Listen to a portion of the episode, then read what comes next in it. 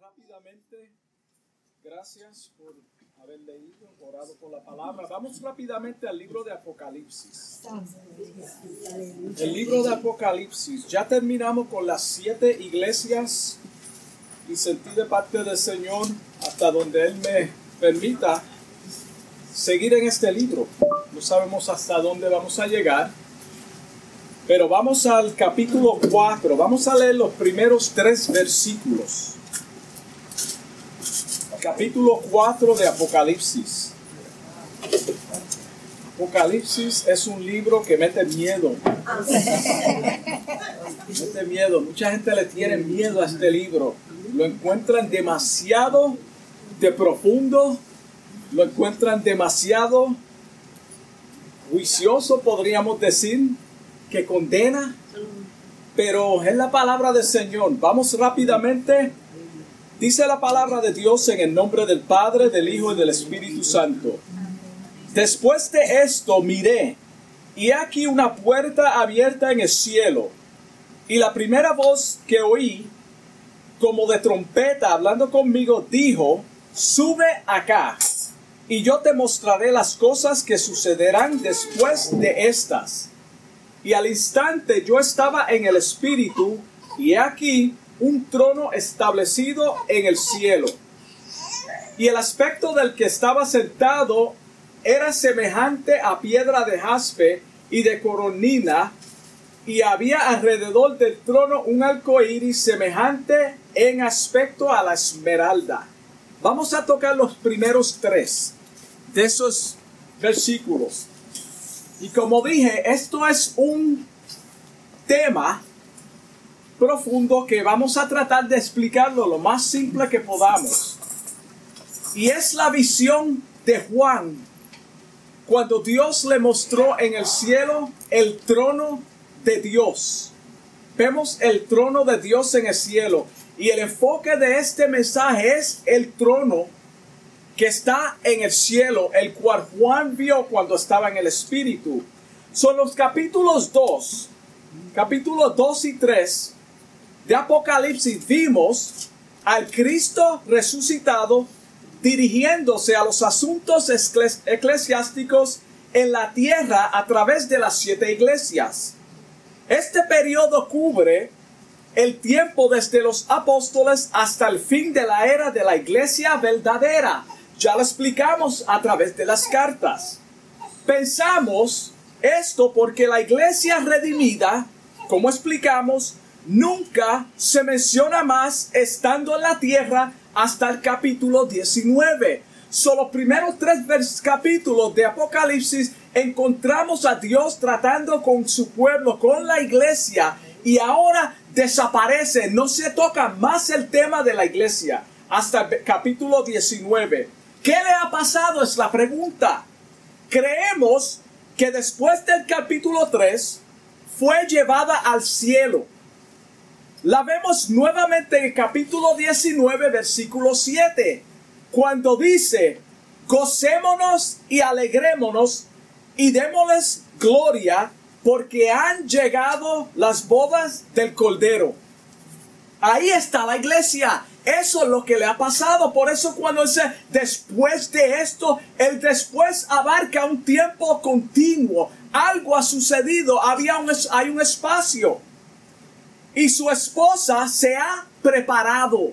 Su esposa se ha preparado. Y a ella se le ha concedido que se vista de lino fino, limpio y resplandeciente, porque el lino fino es las acciones justas de quién? De los santos que están en el cielo. Esto es la visión que Dios le dio a Juan. La voz como de trompeta que invita a Juan a subir al cielo es la voz de Cristo. La voz de Cristo es la que lo llama a subir al cielo. Le dice al apóstol, sube acá. Esta es la única parte en la Biblia que se asemeja al arrebatamiento de la iglesia. La única parte. Ya que la palabra rapto, ya sabemos, no se encuentra en la Biblia. Si usted va a encontrar la palabra rapto en la Biblia, se va a matar buscando porque no existe, no está en la Biblia. Habla de traslado. Ahora, el escenario va a cambiar nos vamos a transportar juntamente con Juan al cielo. ¿Cuántos quieren llevar ese viaje? Amén. Yo quiero ir. Y aunque usted no quiera ir, como está sentado aquí y posiblemente escuchándome a través de internet, vas como quiera ir con nosotros a ese viaje. Vamos a tomar un viaje al cielo. Wow, qué hermoso. El apóstol Juan expresa en el capítulo 1, versículo 10, yo estaba en el Espíritu en el día del Señor. Él estaba en el Espíritu. Y oí detrás de mí una gran voz como de trompeta. Esta es la misma voz que describe Juan, el apóstol Pablo, perdón, en Primera de Tesalonicenses 4:16. Mira cómo dice, porque el Señor mismo, el Señor mismo, con voz de mando, con voz de arcángel y con trompeta de Dios, descenderá del cielo y los muertos en Cristo resucitarán primero. También Primera de Corintios 15, 52 dice, en un momento, en un abrir y cerrar de ojos, a la final trompeta, porque se tocará la trompeta y los muertos serán resucitados incorruptibles y nosotros seremos transformados. Este acontecimiento que vio el apóstol Juan fue y es real. No era un sueño lo que acontecía. Aunque muchos no lo quieran creer, esto va a acontecer. Aunque las personas digan, yo verdaderamente no creo en eso, como quiera va a acontecer. Jesucristo mismo nos, nos prometió en Juan 14, 2. Mira cómo dice, en la casa de mi padre muchas moradas hay. Si así no fuere, yo os lo hubiese dicho. Voy pues a preparar lugar para vosotros. Para, y si me fuere y os prepararé lugar, vendré otra vez y os tomaré a mí mismo para que donde yo estoy, ¿dónde está Cristo? A la mano derecha del Padre. Esto es una promesa hecha a los apóstoles y a la iglesia. Para que donde yo estoy, tenlo por cierto, que vosotros también estáis. Va a estar vosotros también estéis. Wow, qué promesa, hermano. Qué bendición tenemos. Juan estaba en, el, en su juicio acabar cuando esto, este, este llamamiento le ocurrió, cuando fue levantado al cielo. Estaba en el espíritu, pero sabe lo que estaba pasando. No era como un trance donde él vino en sí después de que me pasó. Él tenía conocimiento pleno de lo que estaba aconteciendo cuando el Señor le dice que escriba estas cosas en un libro. El en el traslado no se levantarán todos los que hacen profesión de fe en Cristo. No se levantarán todos los que hacen profesión en Cristo, sino solo aquellos que hayan nacido de nuevo y hayan recibido vida eterna. Y esto lo explicamos muchas veces. El hecho de que una persona diga yo acepto a Cristo no necesariamente significa que la persona es salva. Vamos a ver quiénes son estos. Efesios 1:13. Mira cómo dice. En él también vosotros, habiendo oído la palabra de verdad, el evangelio de vuestra salvación y habiendo creído en él, y el creer que dice aquí no es de la boca para afuera.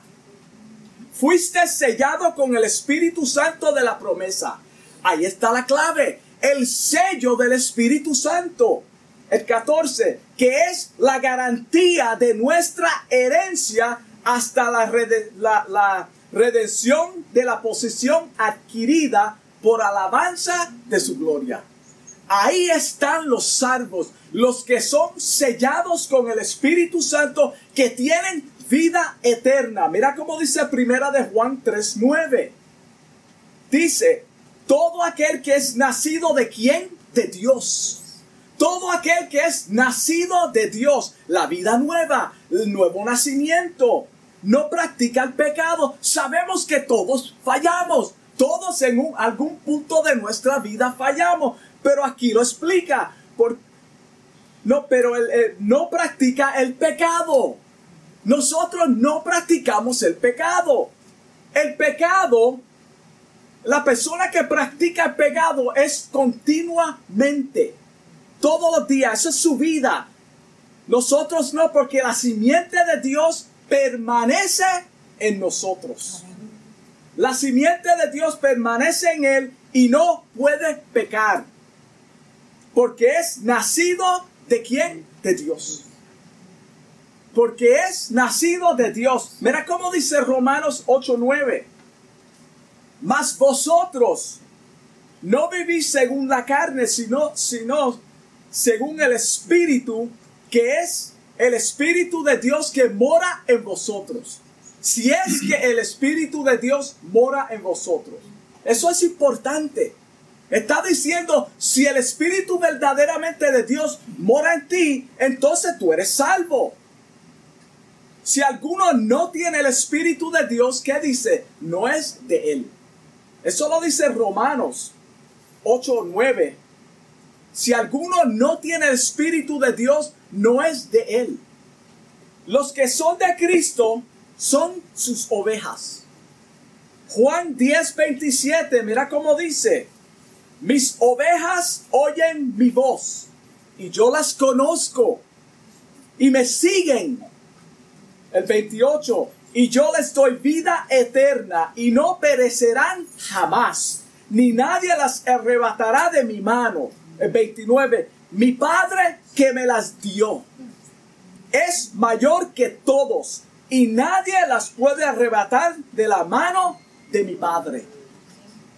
Nadie las puede arrebatar de la mano de mi Padre.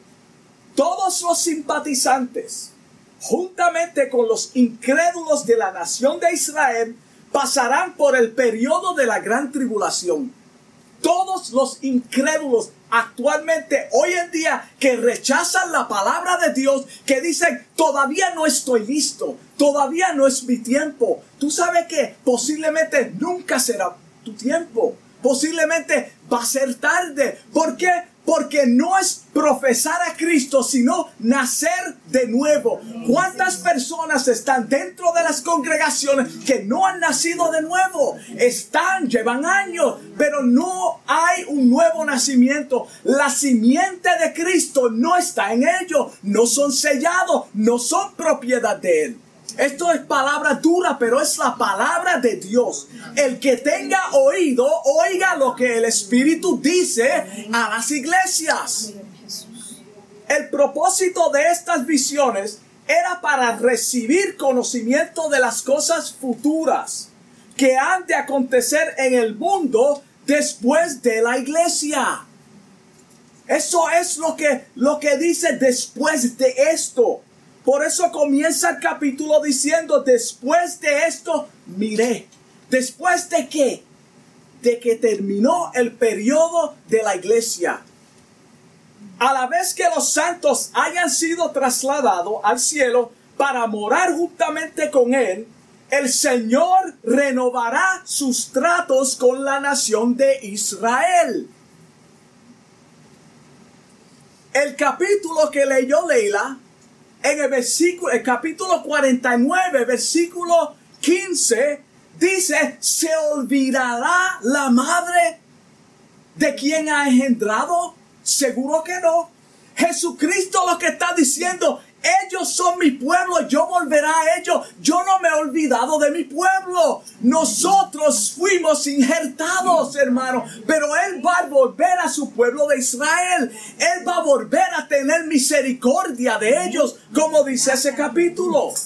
Mira cómo dice Romanos 11:25. Porque no quiero, hermanos, que ignoréis este misterio, para que no seáis arrogantes Está hablando a los gentiles. en cuanto a vosotros mismos, que ha acontecido a Israel endurecimiento en parte. Cuando dice en parte, quiere decir no para siempre. Isaías 49:15, ¿se olvidará la madre de lo que ha engendrado? Seguro que no. Es en parte, porque Dios volverá a ellos hasta que haya entrado la plenitud de quién? De los gentiles. ¿Quiénes somos nosotros? Gentiles. ¿Quiénes son todas las personas en el mundo desde el comienzo de la, de, de, la, de la humanidad hasta el fin? Si no son judíos, son gentiles. Aunque sean árabes, son gentiles. Aunque sean italianos, son gentiles. Si son de raza africana, son gentiles. El 26 dice, y luego todo Israel será salvo. Luego, luego también es una palabra importante. Después que pase esto, todo Israel será salvo como está escrito. Vendrá de Sion el libertador. ¿Quién es el libertador? Jesucristo. Que apartará de Jacob la impiedad. Acuérdate que Jacob es Israel. ¿Quién es el libertador? El Mesías Jesucristo a quien ellos rechazaron. A quien ellos rechazaron. ¿Qué es el ministerio que menciona Pablo? Cuando dice hasta que se cumpla el misterio. El misterio. Hechos 15, 14. Hechos 15, 14 dice, Simón ha contado como Dios visitó por primera vez a los gentiles. Simón ha, comentado, contado como Dios visitó por primera vez a los gentiles. Dios extendió la mano a los gentiles para tomar de ellos pueblo para su nombre. Ahí estamos incluidos tú y yo. Gálatas 3:27 dice, porque todos los que habéis sido bautizados en Cristo, de Cristo estéis revestidos. Cuando tú te reviste de algo, tú perteneces. Nosotros estamos revestidos de Cristo. La simiente de él mora en nosotros. El Espíritu Santo está en nosotros, con vosotros. Y estará con vosotros. Esto quiere decir que como gentiles que tú y yo somos, fuimos injertados.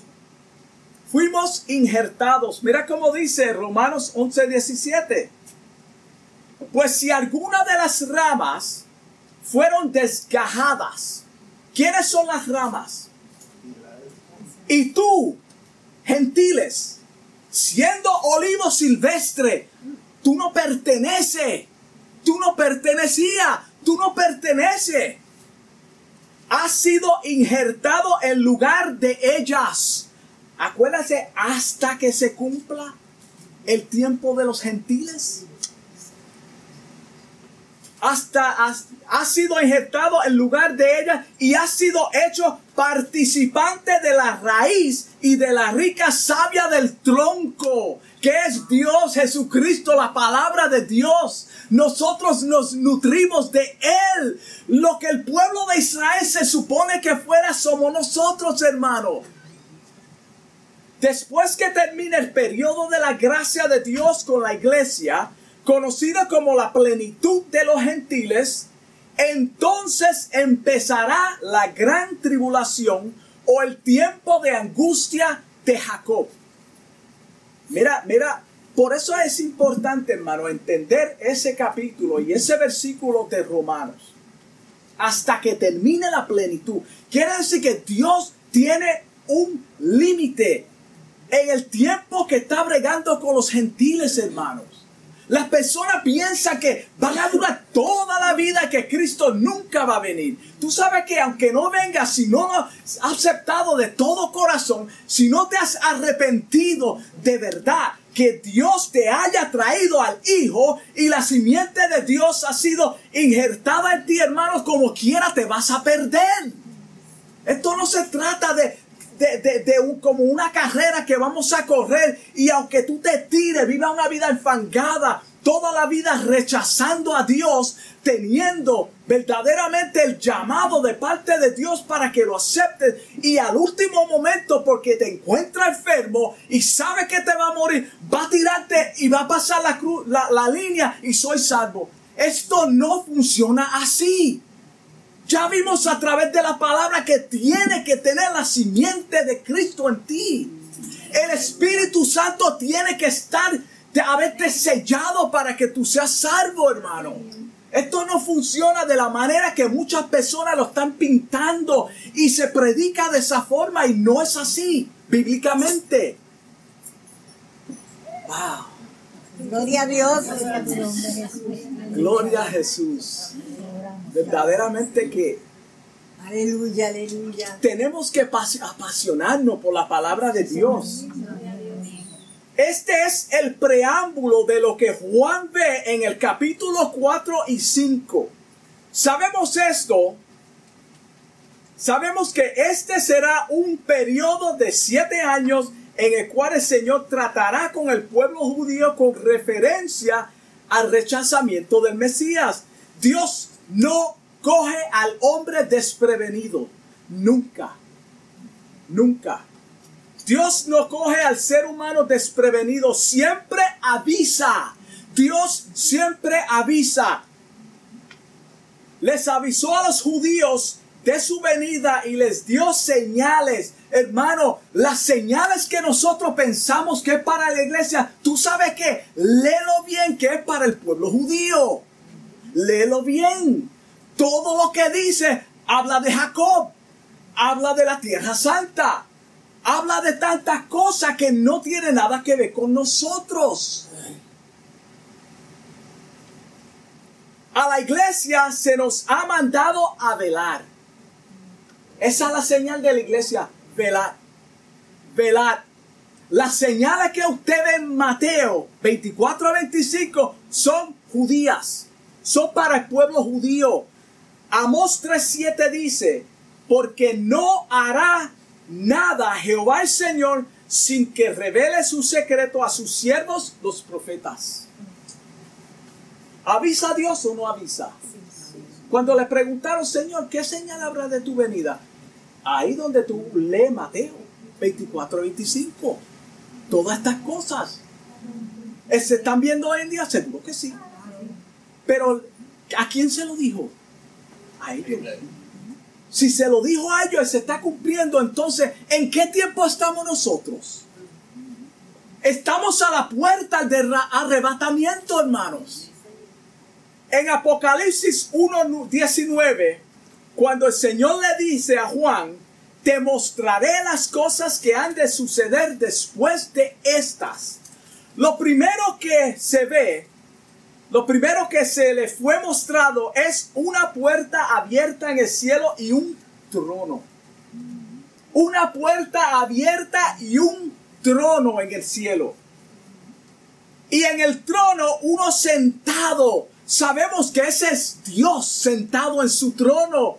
Hermano, ¿se cumple o no la palabra de Dios? Mientras Cristo estaba en la tierra, dijo claramente en Juan 19, yo soy la puerta.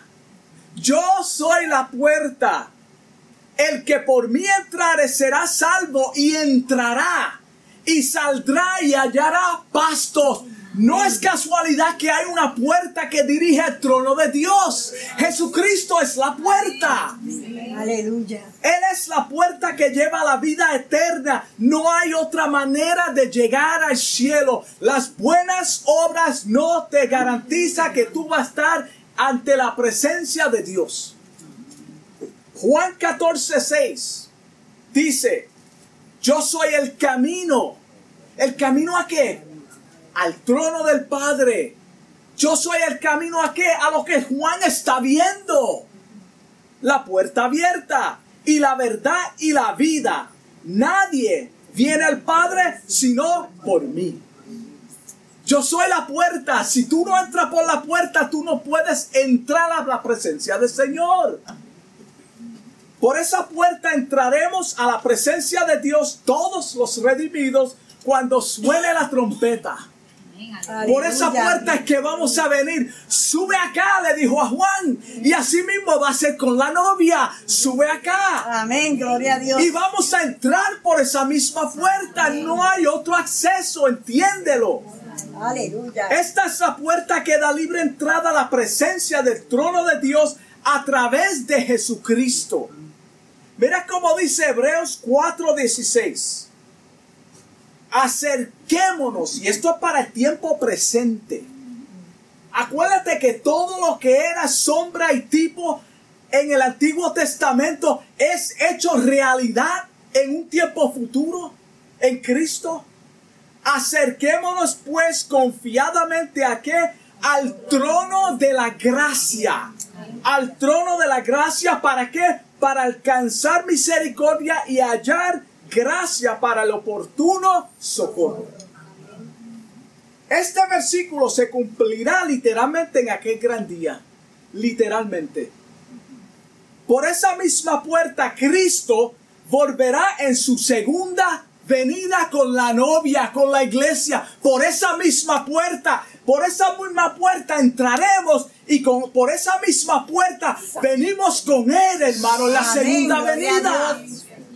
Mateo 24, 30 al 31 dice, entonces, entonces aparecerá la señal del Hijo del Hombre en el cielo, y entonces lamentarán todas las tribus de la tierra. ¿Por qué van a lamentarse? Porque ha acontecido la gran tribulación. Han sufrido por haber rechazado al Mesías todos los incrédulos estarán con los judíos sufriendo, hermano, la gran tribulación. Y verán al Hijo del Hombre viniendo sobre las nubes del cielo con poder y gran gloria. El 31. Y enviará sus ángeles con gran voz de trompeta y juntarán a sus escogidos. Se van a salvar muchos en ese periodo. So Él va a tomar a aquellos que sufrieron. Por eso nosotros decimos mucho. Si tú crees que tú vas a pasar por la gran tribulación, gloria a Dios porque ahí yo te voy a venir a buscar con Cristo. Y con la iglesia. En ese momento vamos a buscarte y tú vas a estar con nosotros también. Pero yo no pienso pasar por ese tiempo. Amén de los cuatro vientos desde un extremo del cielo hasta el otro. Este evento es el final de la gran tribulación. Cuando acontezca eso. Todavía esta puerta a la salvación está abierta. No se ha cerrado. Todavía hay oportunidad. Todavía el Señor está llamando a personas al arrepentimiento todavía, hermano. El brazo de Jehová no se ha acortado. Él ama a la humanidad. Él quiere que todo el mundo se salve. Pero algún día se cerrará la puerta de oportunidad. Dios está avisando. Dios constantemente está avisando, hermano. Lamentablemente el enfoque se está quitando a través de muchas cosas que no son de Dios. Entonces, el entretenimiento y la burla hacia la palabra de Dios está arropando la verdadera salvación, hermano. Así como sucedió en el gran diluvio, se cerrará la puerta. Así como sucedió en el gran diluvio, mientras Jesucristo estuvo en la tierra hablando constantemente del reino de Dios, Él avisó, Él prometió, Él dijo, hay un trono. Yo estoy sentado en el trono, mi Padre está en el trono, yo me voy a sentar con mi Padre en el trono y si ustedes verdaderamente han nacido de nuevo, estarán conmigo, porque yo vengo a llevarte para donde yo esté, usted también esté. Vamos a ser participantes de eso. Juan 18, 36 dice, respondió Jesús, mi reino no es de este mundo. No es de este mundo. Si mi reino fuese de este mundo, mis servidores pelearán para que yo no fuera entregado a los judíos. Pero mi reino no es de aquí. ¿De dónde es tu reino? ¿Dónde tú estás haciendo un reino? Muchos ya han hecho un reino en la tierra. Esto es lo que ellos quieren, anhelan y desean, hermano, y no tienen ni siquiera el pensamiento de un futuro con el Señor. Nosotros somos solamente peregrinos. Estamos pasando por esta tierra. Algún día seremos arrebatados. Tendremos, hermano, un mejor futuro. Vamos a vivir eternamente ante la presencia del Señor. Con esto concluyo. Amigos y hermanos, Dios está, como dije, advirtiendo a través de la palabra, de su palabra, de los acontecimientos reales que han de acontecer. El Señor está avisando, hermano. Está avisando. Y como dije anteriormente, lamentablemente, la verdadera palabra de Dios, hermano, lo que se debe de estar predicando, hermano, se está diluyendo. En estos días yo estaba viendo en YouTube un video que es para mí una burla. Una burla. Una burla. Y yo se lo enseñé a mi esposa. No voy a decir. Posiblemente la persona lo oiga. No sé. Es, lo nuevo es predicadores bailando, bailando, hermano, fuera de control, moviéndose de una manera sensual, hermano, en las congregaciones. Y los pobres hermanos y hermanas, tú, lo ves, tú los ves igualmente, hermano. Eso es una burla a la palabra de Dios. Eso no es de Dios. No es de Dios. El que lo esté practicando, óigame, eso no es de Dios. Eso no es lo que enseña la palabra del Señor. Tenlo por cierto que lo que ha, se ha dicho en la palabra se cumplirá. En el día de hoy, Él nos ofrece vida eterna. Y como dije, todavía la puerta de salvación está abierta. Algún día, hermano, se cerrará. Algún día, amigos, se cerrará esta puerta. Y la persona dice, pues yo voy a pasar por la gran tribulación y me voy a dejar degollar el cuello y voy a ser salvo. No funciona de esa forma. El Espíritu Santo es el único que te puede garantizar la vida eterna. Y si tú lo estás rechazando en el tiempo de la gracia, ¿cómo puede ser posible? ¿Cómo puede ser posible que tú lo aceptes cuando te van a picar el cuello? Hermano, ponle una pistola a una persona en la cabeza y diga que niega al Señor. Lo va a hacer. Va a decir, bueno, Dios sabe que en mi corazón yo lo amo.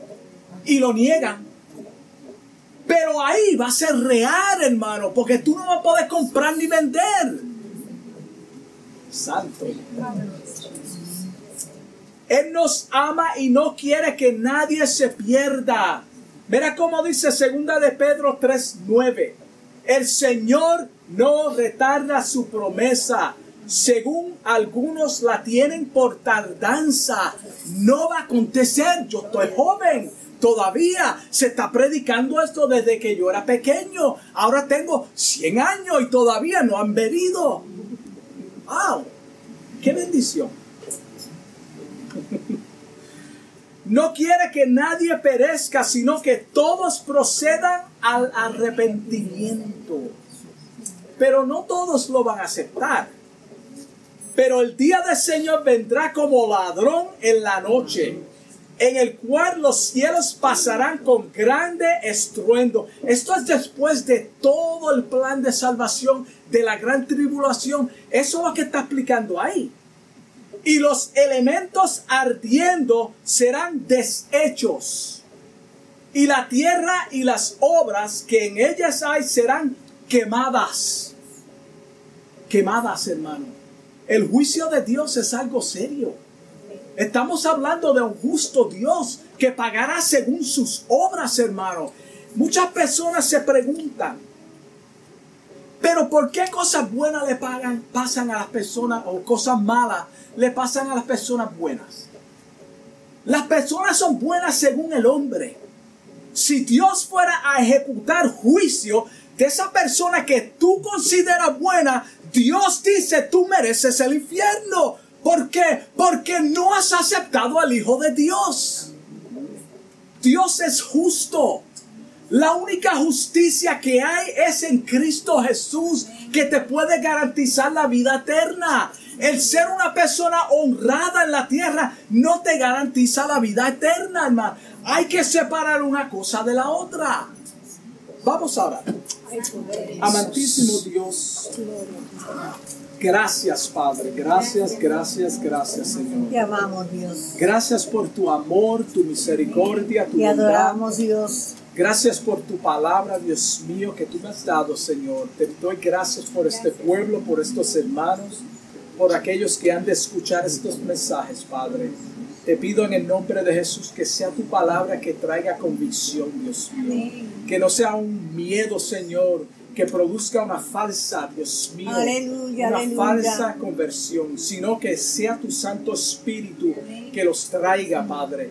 Que tú sea quien transforme nuestros corazones, Padre. Amén. Que tu palabra sea quien nos dé el crecimiento espiritual, Padre. En el nombre de Jesús, bendícenos, guárdanos y ayúdanos, Padre. Gracias, Señor. Gracias, Dios. Amén. Amén.